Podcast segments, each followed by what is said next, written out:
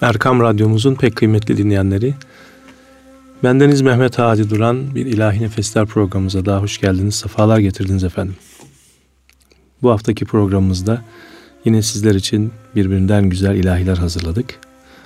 Bununla birlikte bu ilahilerimizin arasında da insan yayınlarından e, basılmış Necmettin Şahinler imzalı Neyi Arıyorsan Osun Sen isimli eserden de böyle güzel hikayeler anlatmaya e, gayret edeceğiz sizlere.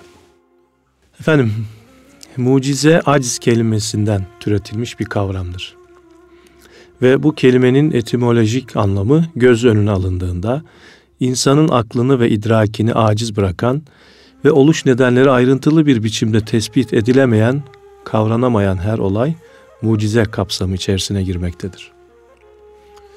Mucizeler peygamberler tarafından gösterilen olağanüstü durumlardır ve o peygamberlere Allah'ın bir lütfudur. İslam'ın bakış açısında mucizeler de dahil olmak üzere herhangi bir olayın ilmi bir çerçeve dışında kalması mümkün değildir. Çünkü Allah her şeyi alimdir. Yani her şey ama her şey tamamıyla ve kemaliyle Allah'ın ilminin içinde yer alır. Ama insanlar yalnızca Allah'ın ilminden bir şeyi ancak onun izin verdiği kadarıyla kavrar ve kuşatırlar. İnanmak bir samimiyet ve kalp işidir değerli dostlar. Aslında bir topluma gönderilen peygamberlerin kendisi görebilenler için bir mucizedir. Bunun ötesinde inanmak için o peygamberden mucize beklemek, isteyenler için son umut, kurtuluş haklarını da kullanmak anlamına gelmektedir. Yine görülen bir gerçektir ki mucizeleri ilk önce inkar edenler yine onları ilk önce isteyenlerdir hep. Mucize konusunda dikkat çeken bir başka husus da mucize isteyen toplumların bunu daha çok inanmak maksadıyla değil, peygamberleri yalancı çıkarmak, onları toplumları önünde aciz bırakacak mesajlarının etkisini kırmak için yapmalarıdır. Hiçbir peygamber de Allah'ın izniyle mucize göstermeye sıcak bakmamıştır. Çünkü mucize, alamet o peygamberin gönderildiği toplum için son çağrıdır. Bu nedenle mucize isteyen kavimlerini peygamberler bu konuda önceden uyarmışlardır. Dinler tarihi boyunca hiçbir kavim yoktur ki getirilen mucize sonunda iman etmediğinde ağır bir azaba uğramamış olsun. Kur'an dilinde mucizenin ne anlama geldiğini Salih peygamberin kavmi olan Semud kavmi hakkında inen şu ayet çok net açıklamaktadır.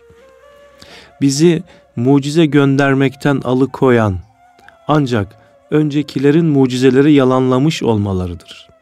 Semud kavmine gözle görülebilen bir mucize, bir dişi deve vermiştik de ona zulmetmişlerdi.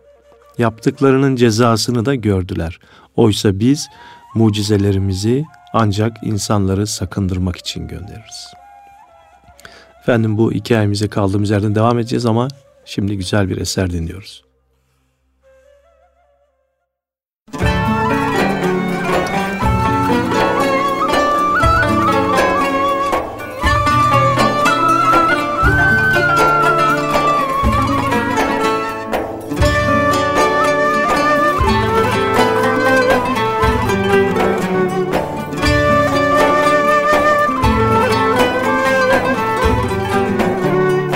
Yaklaştıkça yeşil kubbe görünür Kubbeyi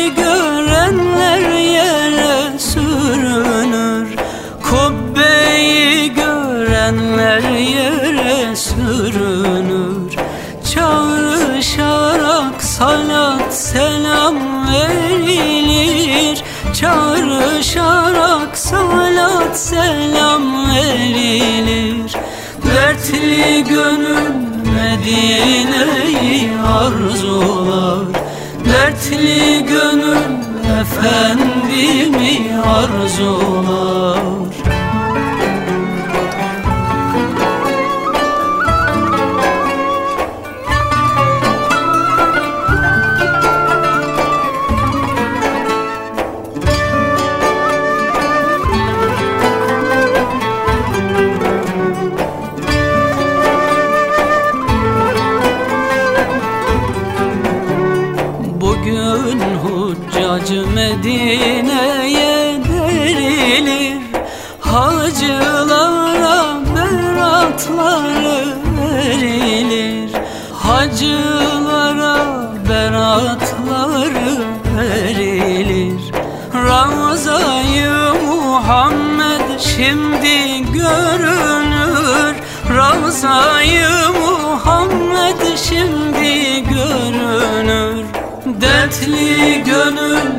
Medine'yi arzular. Dertli gönül efendimi arzular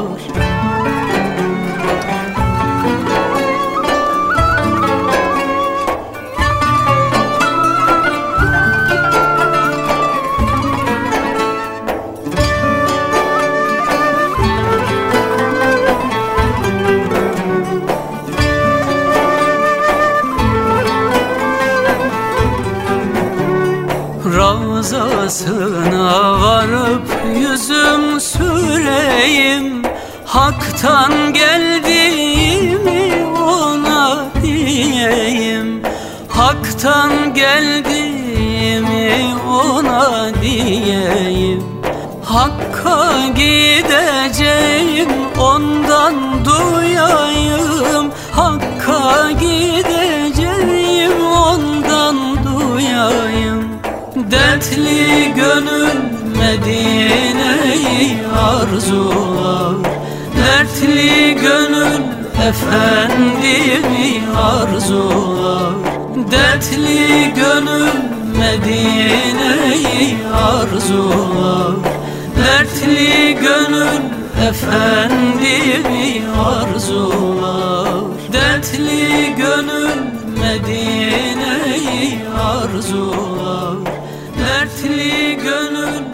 efendimi arzular Dertli gönül Medine'yi arzular Dertli gönül efendimi arzular Kur'an'ın pek çok yerinde Hz. Peygamber'in Allah'ın elçilerinin sonuncusu ve en büyüğü olmakla birlikte önceki bazı peygamberlerin sözlü mesajlarını destek, desteklemek ya da pekiştirmek için gösterildiği söylenen türden mucizeler gösterme gücüyle donatılmadığı ısrarla belirtilmiştir. Denebilir ki onun tek mucizesi açıklığıyla, kapsam ve mahiyetiyle kusursuz olan Kur'an-ı Kerim'dir. Kur'an, insanlık tarihinin her çağına, her gelişim safhasına uyan, insanların hem duygularına hem akıllarına hitap eden, hangi ırktan, hangi toplumsal katmandan gelirse gelsin, her insana açık olan ve hem lafzıyla hem de muhtevasıyla kıyamet gününe kadar değişmeden kalacak olan bir kitaptır. Ve bugün de böyle olmaya devam etmektedir.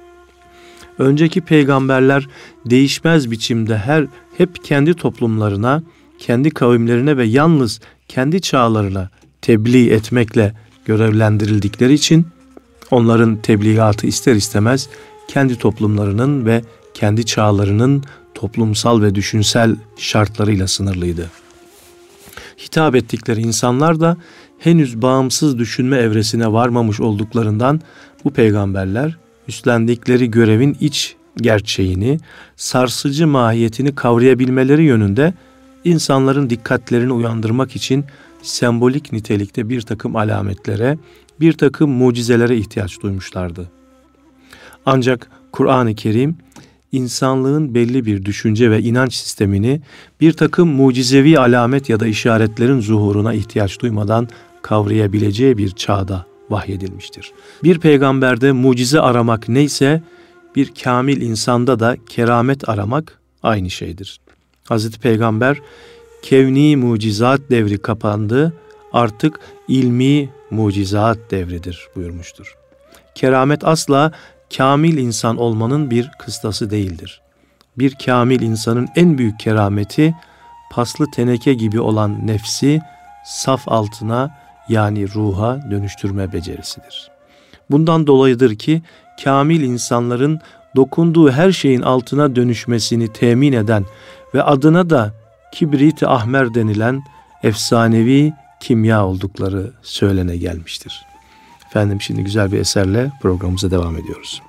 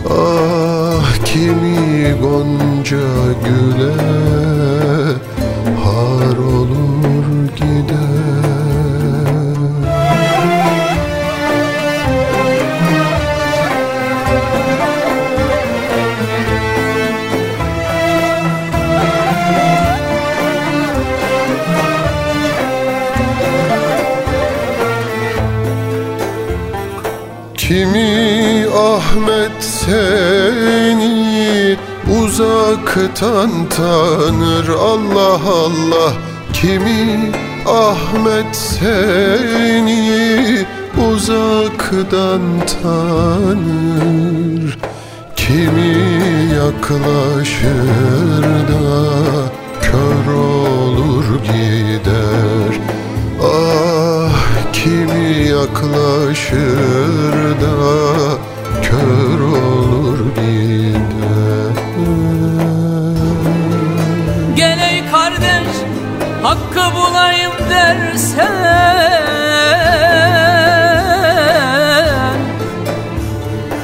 Bir kamil mürşide varmayı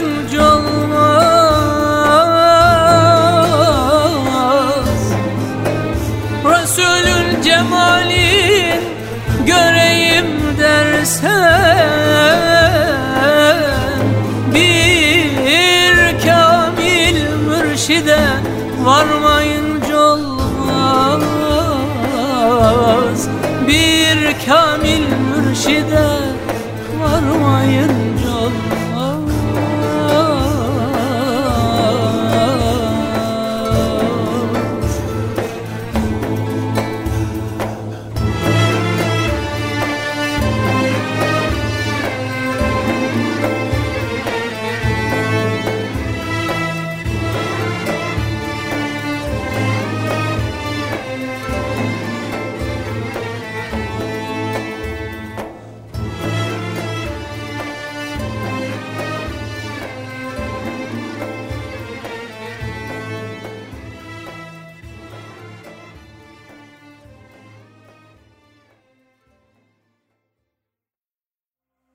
Efendim İlahi Nefesler programındayız. Ve sohbetimize kaldığımız yerden devam ediyoruz. Evet anlıyoruz ki tevhidin babası olmak önce tevhidin delillerini yani basamaklarını aramakla başlıyormuş. İşte bu noktada insanın yakine yani hayal ve şüpheden uzak bir ilme kavuşması için Allah tarafından özel bir davete ihtiyacı vardır. Başka bir deyişle bu kulun çabası ile değil Allah'ın lütfu iledir. Değişmez bir ilahi yasadır ki bu lütfun dalgalanması, coşması yalnızca arayanların samimi gayretlerine bağlıdır.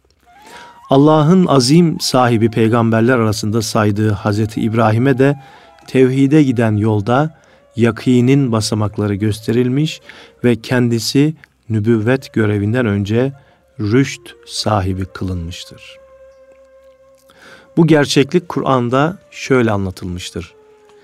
Böyle biz İbrahim'e Allah'ın gökler ve yer üzerindeki güçlü hükümranlığı ile ilgili ilk kavrayışı kazandırdık ki kalben mutmain olan kimselerden olsun. Ayette güçlü hükümranlık olarak çevrilen ifadenin orijinali melekut kavramıdır. Melekut bir şeyin iç yüzü, özü, hakikati, batını demektir. Buradaki ifadesiyle düşündüğümüzde ise Allah'ın göklerde ve yerdeki saltanatının, kudretinin, hükümranlığının işleyişi, esrarı, iradesi ve tasarrufu anlamına gelir. Demek ki bu gaybi gerçeklik aynı zamanda ruhların, meleklerin latif dünyası Hz. İbrahim'e açılmış, bu konuda yakın sahibi olması gösterdik fiiliyle Cenab-ı Hak'tan vehbi bir bağışla, bir lütufla kendisine sağlanmıştır. Evet değerli dostlar, iman bir araçtır, amaç değildir. İman aklın eremediğini kabul etmektir ve sonuçta hedefe varıldığında terk edilen bir şeydir. İşte o noktaya gelindiği zaman imanın yerini ikan alır. Farklı bir anlatımla yeniden söylersek, imanda yakın yoktur. İman kemale ulaştığı zaman ikana döner. İkan gördüğünün gereğini yaşamaktır. Hazreti Ali Efendimiz'e ait olan şu söz, yakın hali olan ikanı bize çok güzel tarif etmektedir. Gözümdeki perde kalksa da yakinim artmaz. Yani bunun anlamı şudur. Gerçeğe öylesine vakıfım ki gözümle görmem bunu bir ilave sağlamaz. Gözümle görmem buna bir ilave sağlamaz. Evet efendim. Şimdi güzel bir eserle yine programımıza devam ediyoruz.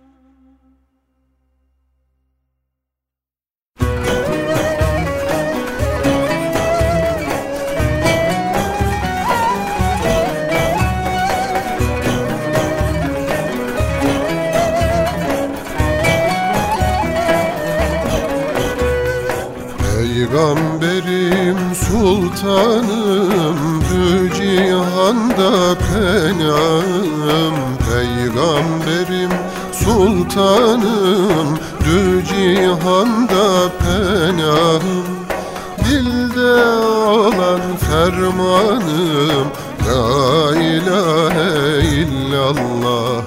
Dilde olan fermanım La ilahe illallah Ruhumuzun safası Kalbimizin cilası. Ruhumuzun safası Kalbimizin cilası. Zikrullah'ın alası La ilahe illallah Zikrullah'ın alası La ilahe illallah.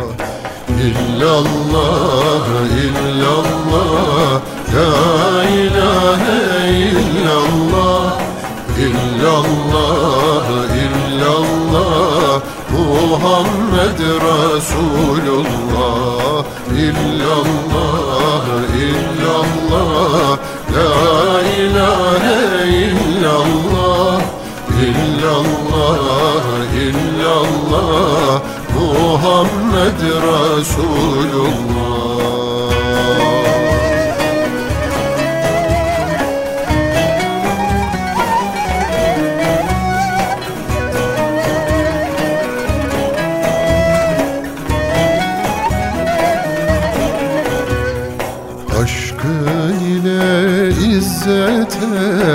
erdiriyor devlete Aşkı ile izzete erdiriyor devlete. Vaslet diren hazrete La ilahe illallah.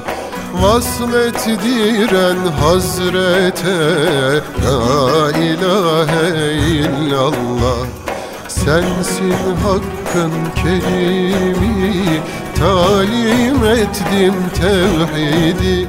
Sensin hakkın kerimi Talim ettim tevhidi. Muhibbinin tabibi La ilahe illallah. Muhibbinin tabibi Muhammed Resulullah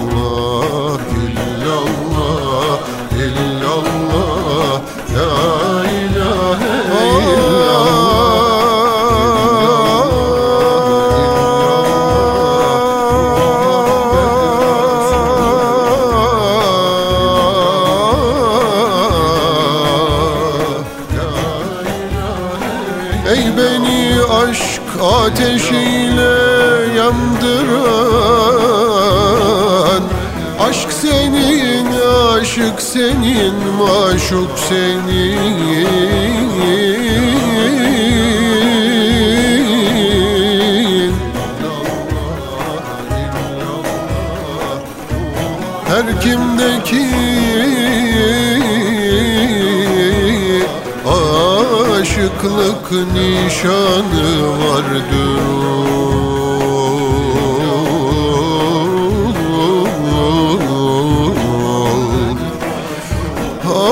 Akıbet, akıbet maşukuna erdirir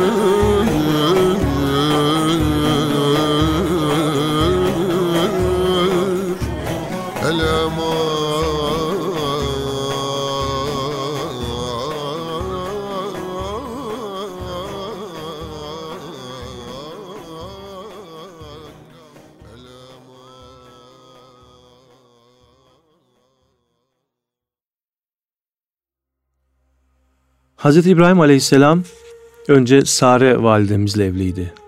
Fakat evliliklerinin üzerinde yıllar geçmesine rağmen çocuk sahibi olamamışlardı. Yaşı epeyce ilerlemişti Hz. İbrahim'in. Sonunda da Sare'nin de oluruyla cariyesi Hacer validemizle evlendi. Bir süre sonra Hacer validemiz bir oğlan çocuğu dünyaya getirir ve adını İsmail koyarlar. Buraya kadar her şey güzeldi ama bu evliliği teşvik eden Sare validemiz zamanla duygularına söz geçiremedi ve Hacer validemizi kıskandı. Kıskançlığının her gün biraz daha artması Hz. İbrahim Aleyhisselam'ı da huzursuz etmişti. İşte tam o sırada Hazreti İbrahim Cenab-ı Hak tarafından Hazreti Hacer ve oğlunu Arabistan'ın Hicaz bölgesine götürmekle emrolundu. Uzun bir yolculuktan sonra Hazreti İbrahim Hacer ile İsmail'i Mekke'de henüz kimsenin yaşamadığı bir yere bırakır. Hanımının ve oğlunun yanında bir süre ihtiyaçlarını karşılayacak hurma ve bir su kırbasından başka bir şey yoktur. Hazreti İbrahim geri döneceği sırada o zamana kadar sessizliğini bozmamış olan Hacer validemiz ona şu soruyu sorar. Bizi buraya bırakmanı sana Allah mı emretti? Bu soru üzerine Hazreti İbrahim evet Allah emretti karşılığını verir. Aldığı cevaptan rahatlayan ve mutlu olan Hacer validemizin dilinden öyleyse Allah bize yetişir. O bizi korur kelimeleri dökülür. Hazreti İbrahim de onlar için şu duayı yapar. Ey Rabbimiz, soyumdan bazılarını ekilebilir toprağı olmayan bir vadiye, senin kutsal evinin yakınına yerleştirdim ki, ey Rabbimiz, salatı devamlılık ve duyarlılık içinde yerine getirsinler. Öyleyse insanların kalplerini onlara doğru meylettir ve onlara verimli, bereketli rızıklar bahşet ki şükretsinler. Malum hikayedir. Issız kayalık ve çorak vadide Allah'a teslimiyeti dışında hiçbir dayanağı olmayan Hacer validemiz bir müddet yanlarındaki yiyeceklerden ve içeceklerden kendinin ve oğlunun ihtiyaçlarını görür. Fakat bunlar bittiğinde Hacer validemiz çok telaşlanır. Susuzluktan kıvranan çocuğunun hayatından duyduğu endişe de buna eklenince ne yapacağını şaşırır ve su bulmak için oraya buraya koşturmaya başlar. Önce Safa tepesine çıkar. Bir insan ve su kaynağı görebilir miyim diye. Ardından koşarak Merve tepesine çıkar. Bu heyecan içerisinde bir yandan da Allah'a yalvarmaktadır. Sonunda hiç beklemediği bir şey olur Hacer'in. Oğlu İsmail'in hemen yanında kumların üzerinden bir suyun çıkarak göze oluşturduğunu fark eder. Bir yandan sevinçle su kırbasını doldururken bir taraftan da su biriksin diye çevresini kumla çevirmeye başlar. Bunu yaparken de suya dur, dur anlamına zemzem diye seslenir. Böylece günümüze kadar zemzem kuyusu diye bilinen suyun hikayesi başlar. Görülüyor ki sadece susuzlar suyu değil, su da susuzları arıyor. Ama bunun için de insanın bir gayreti olması gerekiyor. Bir nimeti talep eden insan tüm gücünü ortaya koymalı, koşmalı, çabalamalı ve elinden geleni yapmalıdır. Sonunda da üstün bir tevekkül ve idrak ile işin sonunu sabırla beklemelidir. Efendim şimdi yine güzel bir eserle programımıza devam ediyoruz. Sevdim seni mabuduma Canan diye sevdim Sevdim seni mabuduma Canan diye sevdim. Bir ben değil alem sana. Hayran diye sevdim. Bir ben değil alem sana. Hayran diye sevdim Medet ya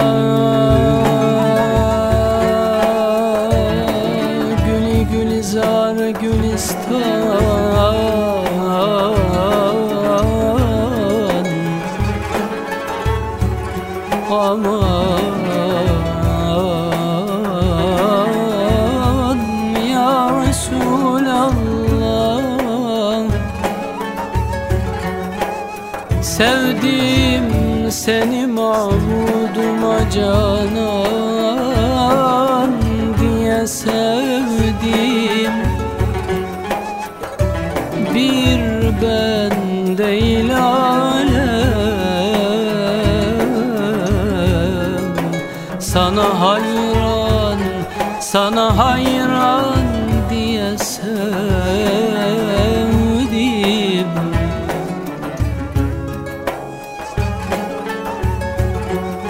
Evladı yelden geçerek ben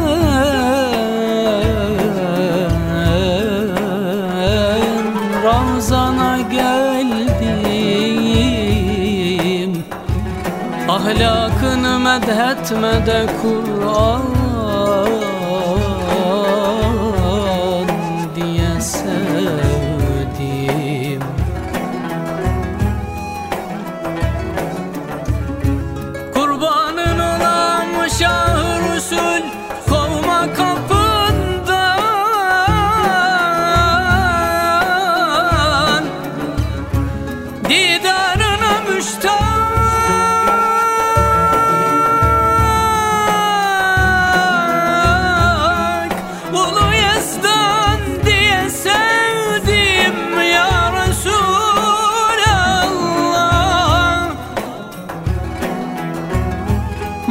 Mahşerde nebiler bile senden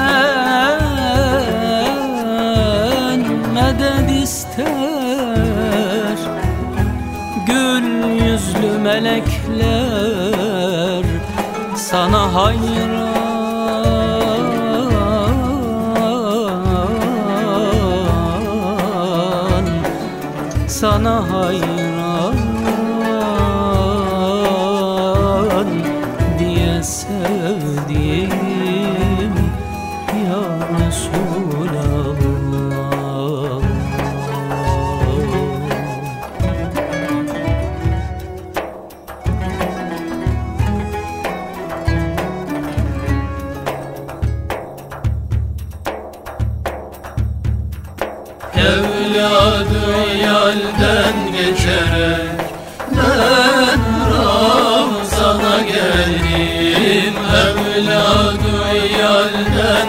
geçerek Ben Ramazan'a geldim Ahlakını medhetmeden Kur'an diye sevdim. Ahlakını medhetmeden Kur'an diye sevdim. Kurbanın olam şah kapından Kurbanın olam şah Resul kapından Didarına müştak olan Yezdan diye sevdim. Didarına müştak olan Yezdan diye sevdim Mahşerde nebiler bile. Senden medet ister Mahşerde nebiler bile. Senden medet ister Gül yüzlü melekler sana hayran diye sevdim. Gül yüzlü melekler sana hayran diye sevdim. Gül yüzlü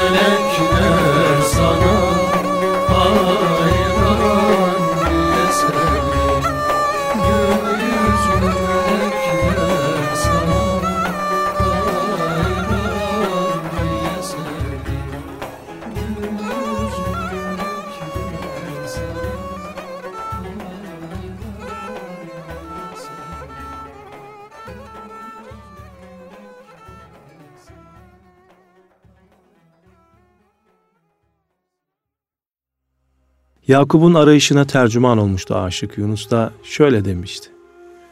Yusuf'u kaybettim Kenan ilinde. Yusuf'un bulunur, Kenan bulunmaz.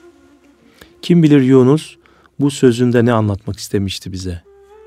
Vahdet ile kesreti mi kastetmişti acaba yoksa zahir ile batını mı? İnsanın gözü vahdete odaklandığında kesreti göremez.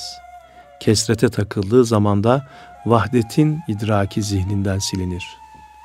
Fakat ideal olan ne kesrette vahdeti ne de vahdette kesreti görmek değil. Bunların her ikisini birleştirecek, bir anlamda cemül cem edecek bir kemal bakışına erişmektir.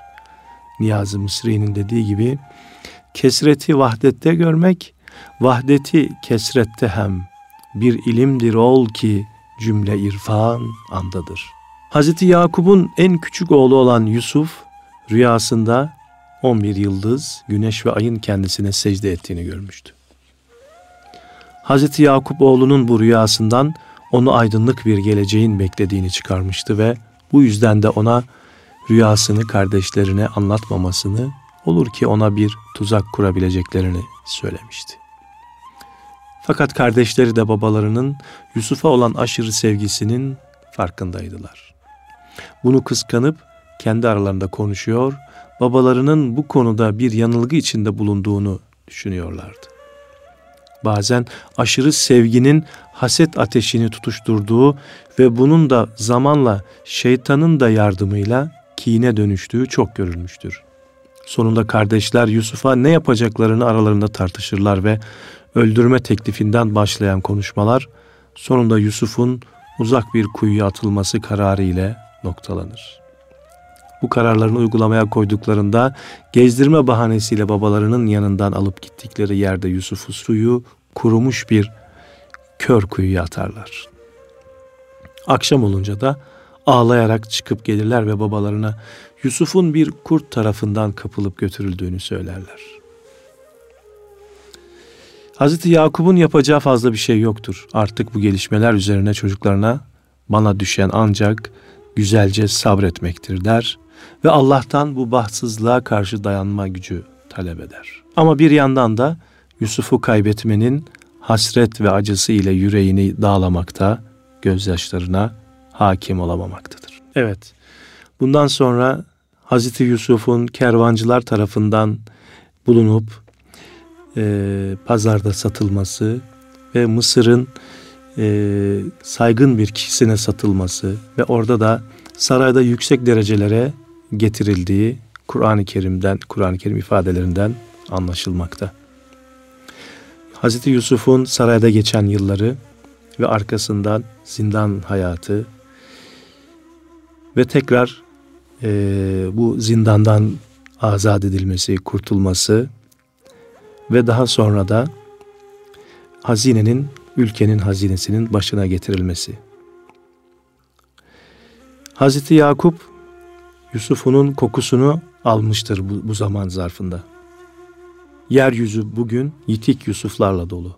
Her gün ağlamaktan göz pınarları kurumuş ana ve babalar kayıp çocuklarını da arıyorlar.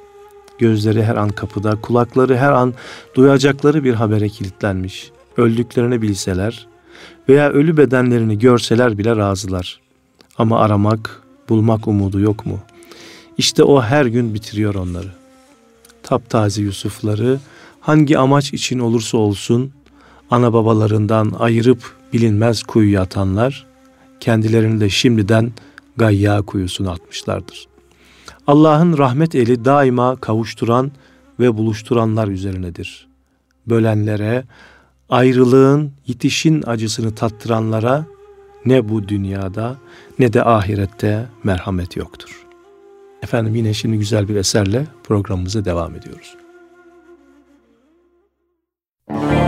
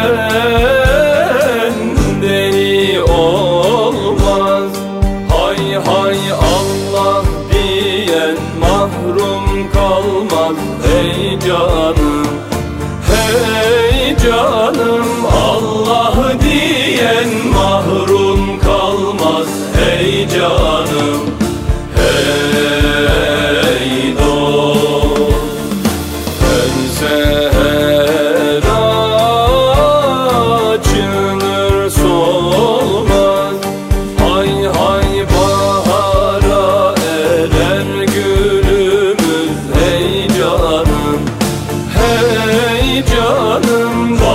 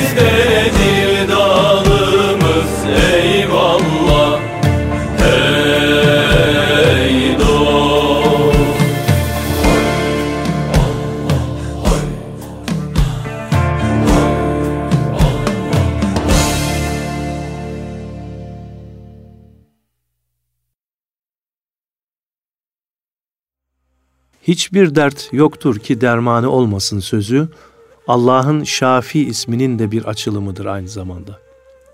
Çünkü Allah yarattığı her hastalığın şifasını da yaratmıştır.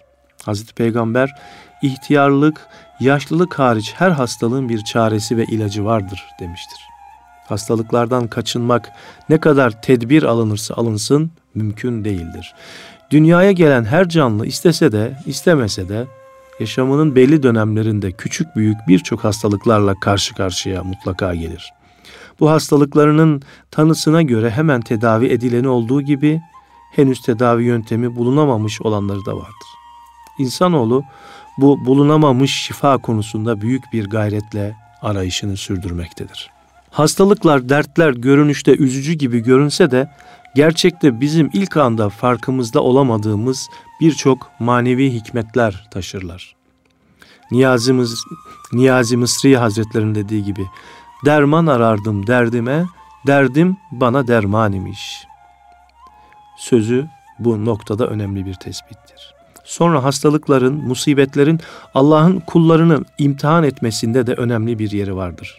Bir peygamber olarak Hazreti Eyüp de bu imtihan sırrından nasiplenen bir insandır.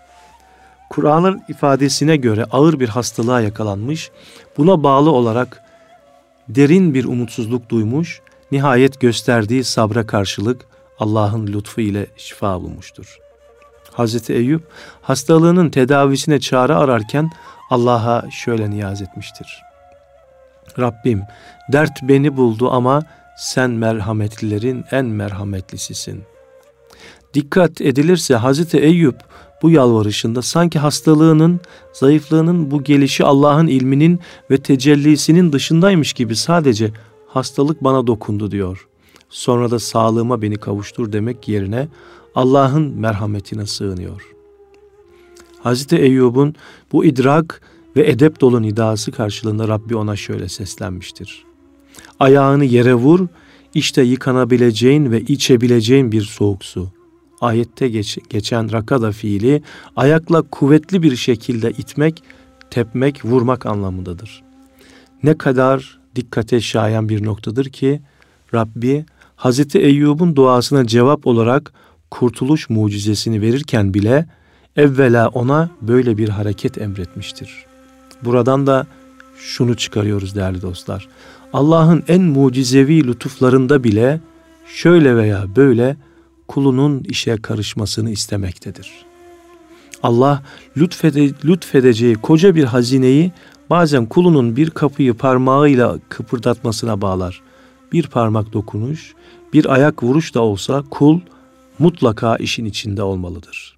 Bilindiği üzere yaratılış düzeninde lütuflar çoğu zaman böylesine küçük katkılar karşılığı gönderilir.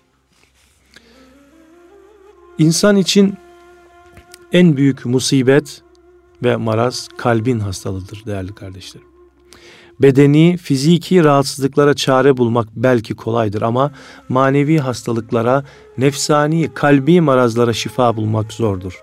Üstelik böyle bir insana umutsuzluk üstadı şeytan da vesvese vermekte ve bu hastalıklarından asla kurtulamayacağının, selim bir kalbe ulaşamayacağının telkinini ona yapmaktadır. Halbuki Allah çok merhamet sahibidir ve bu rahmetini ulaştırmada az da olsa kulundan bir adım beklemektedir. Kur'an marazlı bir kalbin ancak Allah'ın zikri ile arınacağını söylemektedir. İnsan zikir ayağını sabırla kalbinin üzerine vurmalıdır.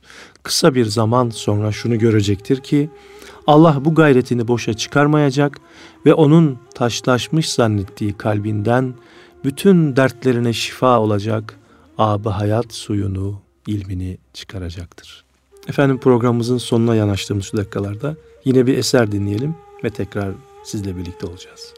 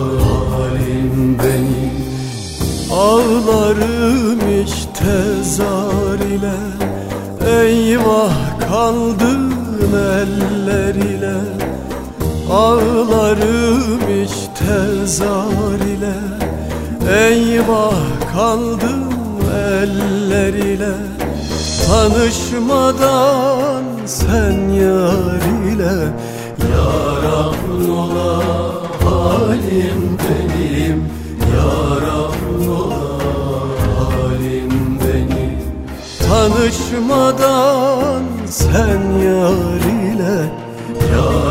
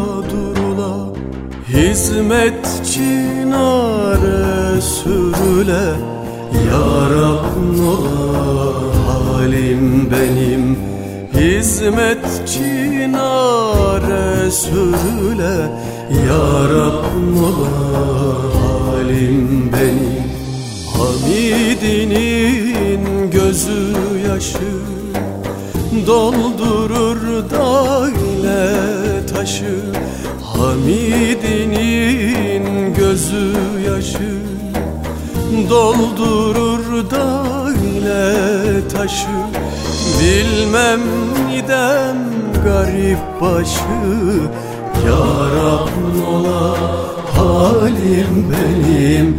Ya Rabbim ola halim benim. Bilmem neden garip başı. Ya Rabbim ola halim benim. Ya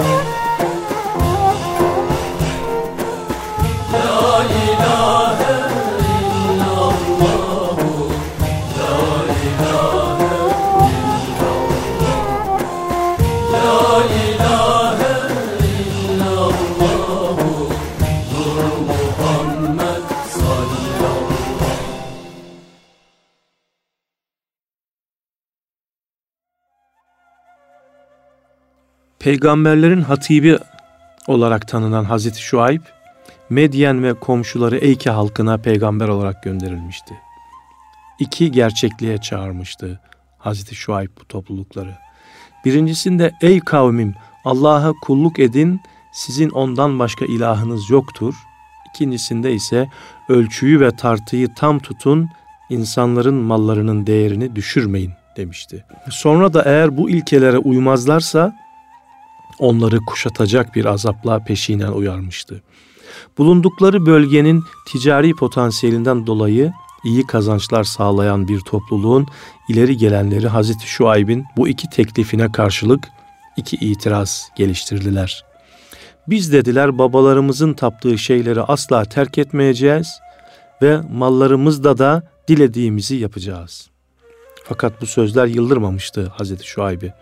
O görevlendirildiği yolda ısrarla tebliği sürdürmeye şu sözlerle devam etti.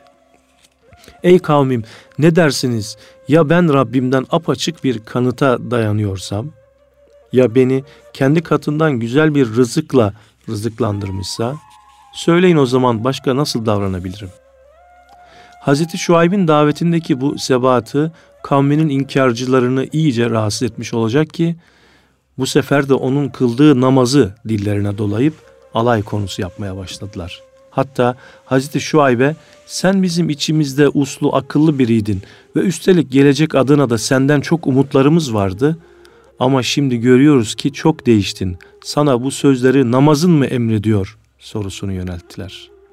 Aslında Medyen ve Eykeliler bu tespiti çok doğruydu. Gerçekten de Hazreti Şuayb'in yoldan çıkmış kavmine karşı verdiği mücadelede yegane heyecan ve güç kaynağı namazıydı. O namazla tebliğe hazırlanıyor, namazla dinamizmini arttırıyor ve namazla gücünü tazeliyordu.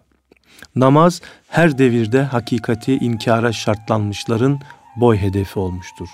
Bu inkarcılar namazı hakkıyla kılanların dindarlıklarını kendi yaşamlarıyla sınırlı tutmayacakları, bu hususta yakınlarına tesir edecekleri korkusunu hep taşımışlar ve bundan da tedirgin olmuşlardır. Değerli dostlar, hayat doğumdan ölüme bir denge üzerine kurulmuştur. Yaratıcıdan bağını koparmış bir insan yapıp ettikleriyle bu hayatın dengesini bozmuş, ölçü ve tartısını kaçırmıştır. Bu denge bozulunca da adalet yerini zulme bırakmış, menfaat değirmeni hep güçlüden yana döner olmuştur. Bu güçlüler gözünde adalet temsilcileri her zaman tehlikeli görülmüş, horlanmış, küçümsenmiş, kendilerine hiç değer verilmemiştir. Allah'a sığınmasını bilmeyen insan yüksek kalelere, evlere, makam mevkiye, paraya, pula sığınarak kendini güvende sanmıştır. Ama bir gün gelecek, o sığındığı serinlik ve ferahlık beklediği değerler ummadığı bir anda başına çökecek. Elem verici bir azaba dönüşecektir. Rahmet bulutlarının yağmur taşıdığı gibi yıldırım ve ateş de taşıması sadece geçmişe özgü bir gerçeklik değildir. Yüce Rabbimiz bizleri ve neslimizi öncelikle namaz kılanlardan eylesin ve kendisinin e, sonsuz rahmetine, sonsuz mağfiretine bizleri bizleri esir eylesin. Onun gazabından e, ve azabından da yine kendisine sığınalım. E, milletimizi de memleketimizi her türlü kötülüklerden, felaket ve musibetlerden de emin olmasını Yüce Rabbimizden niyaz ederek bugünkü programımızı sona erdiriyoruz efendim. İlahi Nefesler programımızı yine güzel bir eserle tamamlıyoruz. Allah'a emanet olun efendim.